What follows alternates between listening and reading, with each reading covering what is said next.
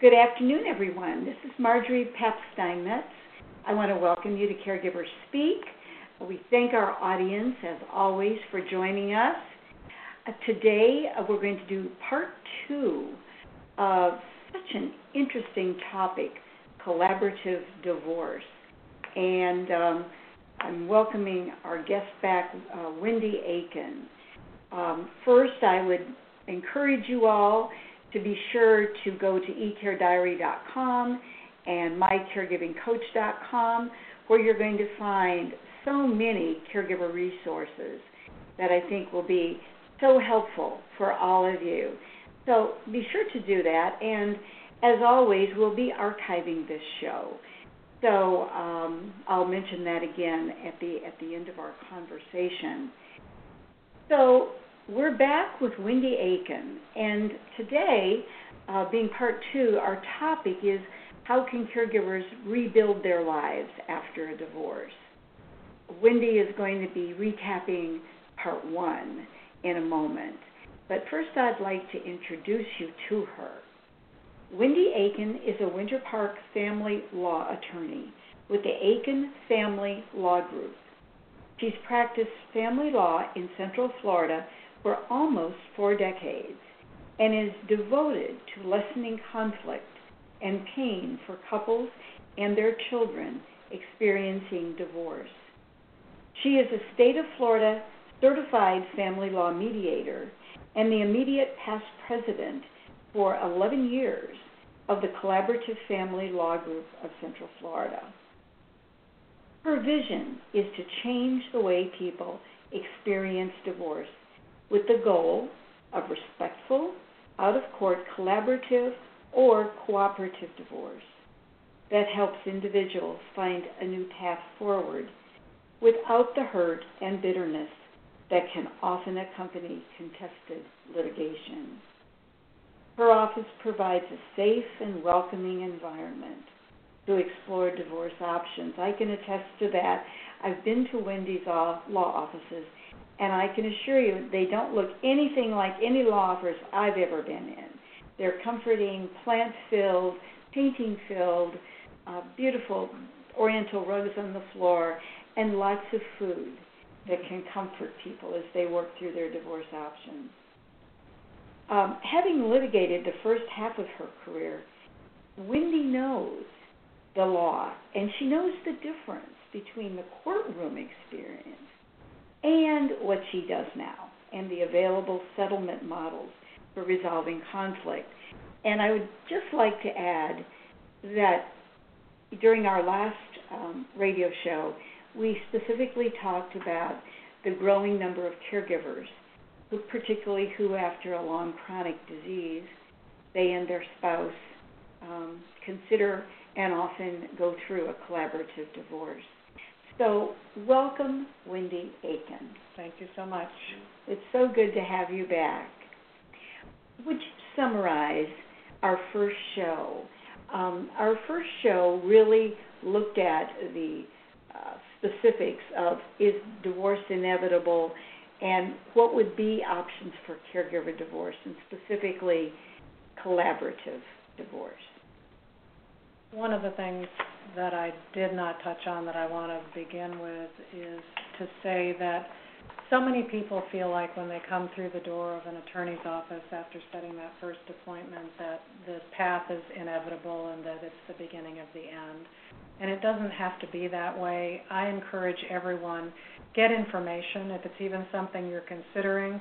Don't just trust what friends or family have said or someone who thinks they know it all because they've been through a divorce take the opportunity to just become informed. I think knowledge is power, and whether you ultimately ever proceed with the divorce or not, at least you'll know what are the positives, what are the negatives, what's the upside, what's the downside, what will I be looking at in the future. And, and that's true regardless of what kind of divorce process you ultimately experience, but at least then you'll be armed with information. Collaborative is one of the ways we love to see people divorce who have made the decision to divorce. It's a team approach where you not only have the two attorneys, one represents one spouse, one the other, but we also have a shared joint facilitator or what we call also sometimes a mental health neutral on the team, and we have a financial person. So those two add-ons, the mental health neutral and the financial neutral, are joint and shared and are a part of the process from front to back. All the meetings occur in a private, confidential, quiet setting at one of the lawyer's offices. Nobody ever sees the inside of a courtroom, and together the couple works through all of their financial issues, and if there are children involved, the personal issues involving parenting and time sharing, and anything else that might come up. It results in a final collaborative marital settlement agreement, and then we proceed to divorce in the court system only to the extent of grant the final judgment, we're done. So it's a, it's a beautiful process when it works. That was a wonderful summary. And when you say neutral, does that mean these two other people, the mental health and the financial person, that they provide specific factual information about the options that those two people are looking at? Yes, and they actually help the attorneys too, because the financial neutral, for example, will pull together the equitable distribution worksheet that encompasses all of the assets and all of the liabilities of the marriage, so that we can then begin to divide them up and decide who gets what. We look at the tax consequences with the help of the financial. We look at income numbers and expense numbers and determine lifestyle needs and what are the needs going forward and what is the amount of money available to meet the needs of the family. And that way we have one financial person gathering all of that and one financial advising both and sharing their expertise to help get us to the other side. I would think um, from caregivers that I've met, not all, but many, who are struggle with the issue of, you know, the role is so different now with my spouse, and I've lived through this chronic disease for so long. We both have, in many ways, the the loved one and the, the person, the caregiver. That collaborative divorce would be a gentler form of exploring options for caregivers in particular. I, I think that's truly the case, and if we need to bring in ancillary professionals that we call allied professionals to help advise on social security issues or disability income issues or educational or behavioral services that might be available, we have those resources within our collaborative group in our allied professionals, and what we need, we reach out and get and help the family work their way through the issues associated with some of those caregiver options and possibilities that develop. Yeah, because the financial piece, as we get older, gets more complicated typically, like you've been discussing. And I can see there would be so many movable parts in the financial aspect of a marriage um, that this type of approach would be so much more useful than hit and miss in a courtroom. Yeah, we can deal with life insurance going forward. We can deal with disability coverage. We can deal with long-term or short-term care. We can deal with options around claiming Social Security and how does that impact alimony or other needs. So, yeah, our goal is to, to be kind of a one-stop shopping for all of the needs as they come up. And sometimes you don't always know on the front end, but you find out midway through because someone decides to sell a house, for example, and you know what's the best real estate opportunity, who will we will use, you know how do we structure it, and we have those resources. That's great. Yeah, it's a team, really focusing on that team approach versus the one lawyer. Um, works Adversarial, really not adversarial, because in a traditional Exactly. litigated model, you would potentially have two financial people or you know two people trying to do the parenting plan or whatever it might be that the mental health neutral is able to help with, and this way it's all contained within that team. Yeah. And you know, our caregivers listening out there know that often, and usually these days, that medically, in medical medical world, uh, care comes from a variety of people, a team. And so, in many ways, it just makes sense that in the legal world, that that would be the case, and that one could get much more higher quality in this case of legal services, of a legal legal solution, rather than um, an adversarial. Health insurance is always an issue. We've been able to help shop that and determine what the options are there because often one spouse no longer has the health insurance from the person who was the primary wage earner, and now they've got to try to figure out what are they going to do and how are they going to make that work. That can become a huge problem. So that's one of the aspects we look at. Um, you know, you see situations too where one person is just not going to have the same money that they were used to having, and particularly if they were in the caregiver role, how do we help support that? How do we bolster that? What are the resources? What are the options there? Yeah. Um, I could see a caregiver um, thinking, well, I might want to go back to work. Can, can I find someone who will help me um, think about a new resume and Not- put together not my only- skill mhm. sets? Not only that, but we've utilized elder care specialists to help with, if you're not going to be the primary person, who can we bring in? What assessments need to be done in terms of the level of care needed? So, you know, we try to meet the needs of the people where they come from, where they come in. Yeah, this is so interesting. Are there uh, any other challenges that are more prominent than others uh, for caregivers versus the general population? I think it's a function of time, depending on the spouse, particularly if it's a child that's disabled and you're you're taking care of a chronically ill child, um, or a child who has serious incapacity issues where they're not going to get better and are going to need lifetime care. You may have just lost the other half of your support network and are trying to build additional care in so that you aren't it and, and you do have some relief and we try to help with those resources too and direct people where they can get the help and get the care, whether it's through government programs or government funding or private care. You're really, in many ways, Wendy, um, helping people look holistically at their lives, and in th- these cases, helping people rebuild a life, or at least rebuild half of a life that they haven't had, um, and helping them look forward to to doing that. Um, are there ever any um, spiritual? Um, I know this is a, a question that you know might come up. Do people um, ask for spiritual help during this whole process, or is that something that you really don't attend to? And The court system certainly doesn't try to intrude in that area. Um, I can tell you that it does come up peripherally if someone at the end of the day wants an annulment or if someone wants the Jewish get, that's something where we can help facilitate that effort if that's something that someone wants to pursue at the end of the marriage. Um, as far as spiritual care, I think I can say that there are a lot of people who get a lot better in this process and feel like they reclaim who they are. mm-hmm.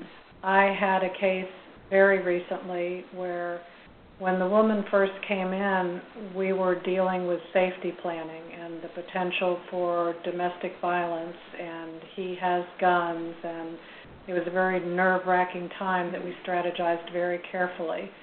And this case just concluded collaboratively after only three meetings spread out over several months. And leaving my office, the woman said, I think I can fly. Oh, that's So a terrific came example. such a long way from where we started, and both people did. Both husband and wife made enormous progress in the process. So it's a container and it's a way for people to feel safe as they go through the divorce process. Divorce Mhm. doesn't have to be polarizing, doesn't have to be nasty, doesn't have to be mean. It's not throwing dirt up on each other. It can be what we call interest-based negotiation, where you're kind of putting the problems and the issues in the middle of the table, and you have a team of four professionals dedicated to solving it in the best interest of the family, yeah, along with the input of the client. yeah, exactly. They're not bystanders. they're in it. Yeah, they're not the pro, the people aren't the problem, their issues are what are being focused on. And it's- Exactly. it's not like we're blaming anybody, it's just, here, this is the way it is, let's think about it and find all these options for it. I think that's really wonderful, and I love that.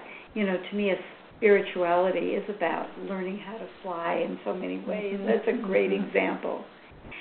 So, um, what throughout all of this, are there specific tips and strategies you'd suggest to caregivers, um, maybe thinking about, you know, I can't imagine that there are probably people out there today thinking, oh, you know, I've thought about this for so long, but you know, there's so many hurdles, and I feel so badly if I left my loved one, and but, and let's say that person is thinking, I really should, for my own sake, pursue this and just find out more about it.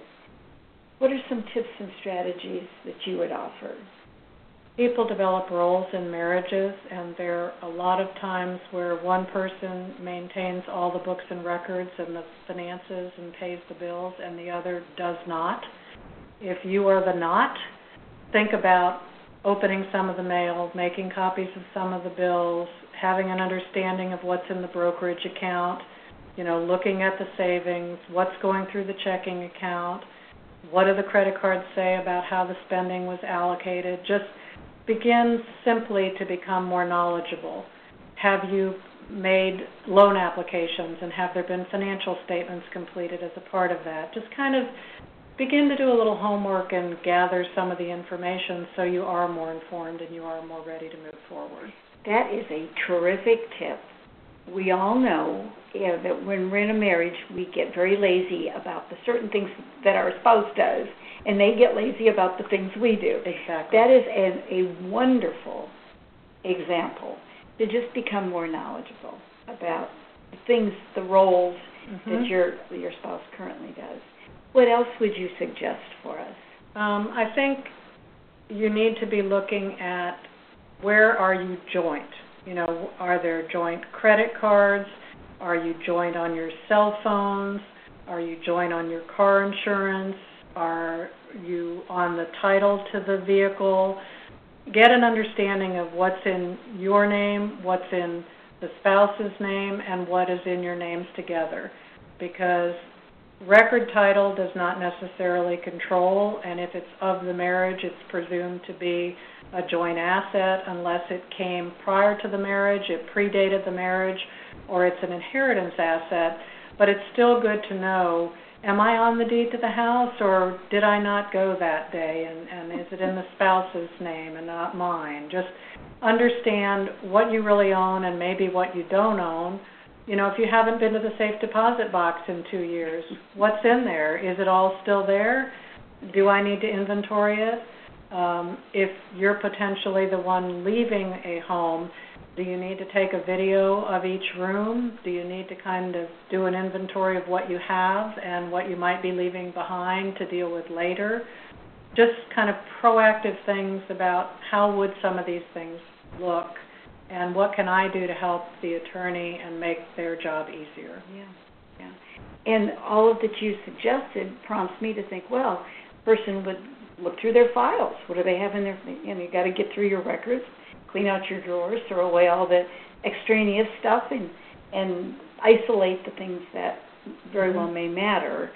Um, You'd be surprised how many people can't lay their hands on their most recent tax return.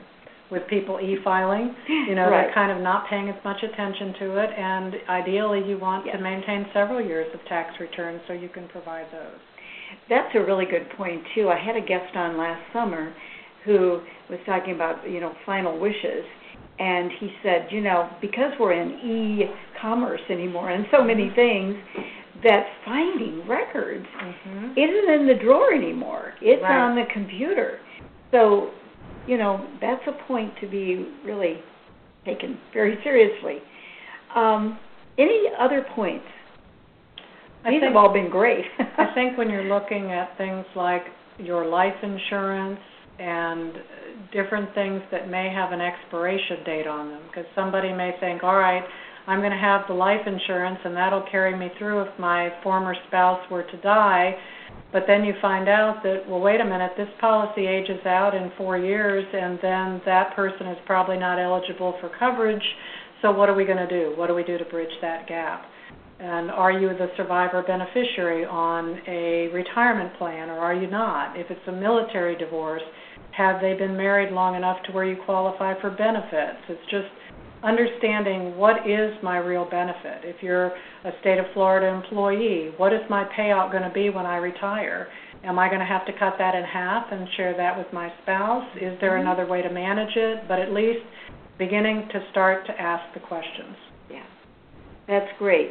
And I, I can also see if I were in the shoes of some of our listeners, they might be thinking, oh gosh, this is really, this would really be tough, it would really be onerous, and pull these things together. But in fact, I bet you know that a lot of what could be discovered is positive, not negative. Exactly. I mean, that we find assets that people have forgotten about. exactly.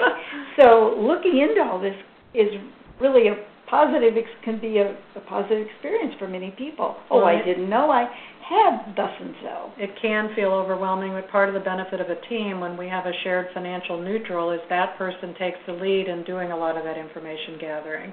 If they're given permission, they can contact the broker, they can contact the banker, you know, they can contact the insurance agent, they can do a lot of the running around if that's what the couple chooses to have done. So that yes. they need to feel like it's not all on them and that it really is a one day at a time. Nobody has it all pulled together and tied with a bow. It's scattered here, there, and everywhere. And we all go through that, and, and we'll get there. We'll get there. That's yeah. what the team is there for, is to help make all those piece parts easier. Yeah, and remind people it is one step at a time, one day at a time, mm-hmm. as it is in so much of life, mm-hmm. other than collaborative divorce. That's how to get through life, right? well, get, you know, I loved your example about learning to fly. Um, give us another example of just a, something that turned out well, or perhaps not so well, in the whole collaborative divorce process. Well, when I was thinking about caregivers, we had a divorce not too too long ago where the husband had been gravely ill and literally went to Texas for a bone marrow transplant. Didn't know if he was going to make it or not. So we were dealing with a lot of those issues. In the middle of the divorce process, her mother started having symptoms, ended up being diagnosed as either early on Alzheimer's or some kind of dementia so this poor person was getting it at both ends of the spectrum, not sure the spouse would live, having guilt around potentially divorcing someone who wasn't going to make it, and got through all of that with the underpinning of the um, sensitivity of the people involved. And, you know, her mom is now in an assisted living that is affordable and is working.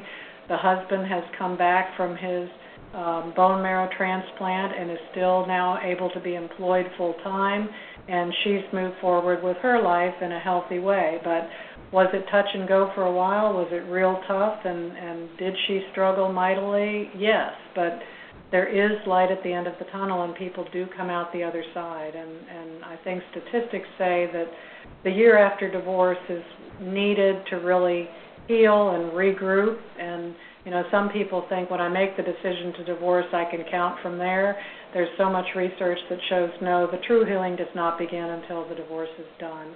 And you've signed that final paper and you are divorced. And then you begin to look at, okay, it's all me now. yeah. What is that going to look like? Yeah. And how am I going to recreate my future? And have I divorced in a way that has met at least some of my goals for my future, whether it's housing, work, retirement, free time, pursuing hobbies, whatever it might be. And that's a, another wonderful example. And you mentioned the word guilt. And I can't imagine there are many caregivers out there who wouldn't feel guilt um, at raising the issue, um, as this person did in your example. But it's so interesting to see how I would guess that the guilt would also be tempered with relief, and that on the other side of it, as you mentioned, at the end of the divorce, who've come out of it and said, you know, I've I felt guilt, but through persevering, I came out and I'm much more relieved as an independent person.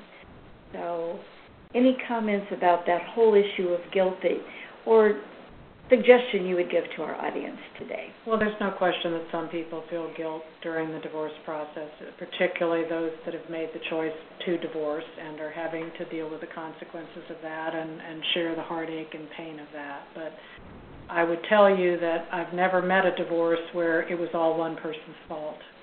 yeah, exactly. It, it always takes two to tango. You know, someone may present more flamboyantly with the problem, but it's often that quiet one who comes to the forefront during the process, and you see a different side. It, it always takes two people, and you know, sometimes people don't know what's best for them, and one might be ahead of the curve in terms of this is going to be better for both of us at the end of the day. And part of the beauty of collaborative is that we we have the ability to let that unfold. It doesn't go straight to polarization and and negativity. We look at all right, what are the pros and cons? How can we come out the other side the best possible? And what do we do to help the one who needs time to catch up and get there? And what support can we offer? So it doesn't have to end badly, and it doesn't have to be guilt ridden. Well, when I first met Wendy, this is what really struck me is that here is something that is so much healthier and more positive for people. Because we all have our own lives to tend to as well as others. And that this process is a process that should give us all hope and comfort. Um, and if we decide we don't want to do it then we don't do it. I, have you ever had a couple? I'm sure you have. Who we come out of it and we said, have. "We're not going to do this after all." Yeah, and you know what we do in those instances. Sometimes we'll hit the pause button and wait while they pursue counseling or mm-hmm. attempt a reconciliation. We've had several of those because you don't go straight to to court and and having all that ugly financial investment and and you know throwing slop up on one another. You you're in a position where you look at the good parts, you look at the bad parts, and you evaluate it, and you have choice. You're not operating under an artificial court deadline. You're choosing the timetable. And if you need to stop, you can. I would say more often than not, even after the holding period, couples most often come back and say, We're ready to divorce now. Once in a while, you have a true, final, lasting reconciliation mm-hmm. if the folks are willing to do their work. Yeah. But it's not hugely frequent, but at least then if they do divorce, it's for the right reasons, having done their work and having understood their part in it. That's so interesting that you, people do it on their time rather than on the court's time.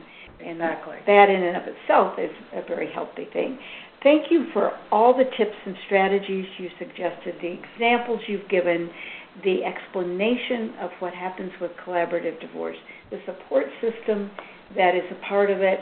And I have to say, I admire you so much for the work that you do and for the care that you take for people um, and their and their issues. So thank you again for coming on the program, Wendy. You are most welcome. Thank you for the opportunity. And thank you to all of our listeners. I want to remind everyone that there will be an archive of this show. There is also an archive of our first show. Did you have missed that, our first show was on uh, Tuesday, October 9th. So if you want to look back in the archives on mycaregivingcoach.com, you'll find that archive, and you'll find the one for today in another oh day or two. It'll be up on the website. So thank you again to everybody. Have a great afternoon.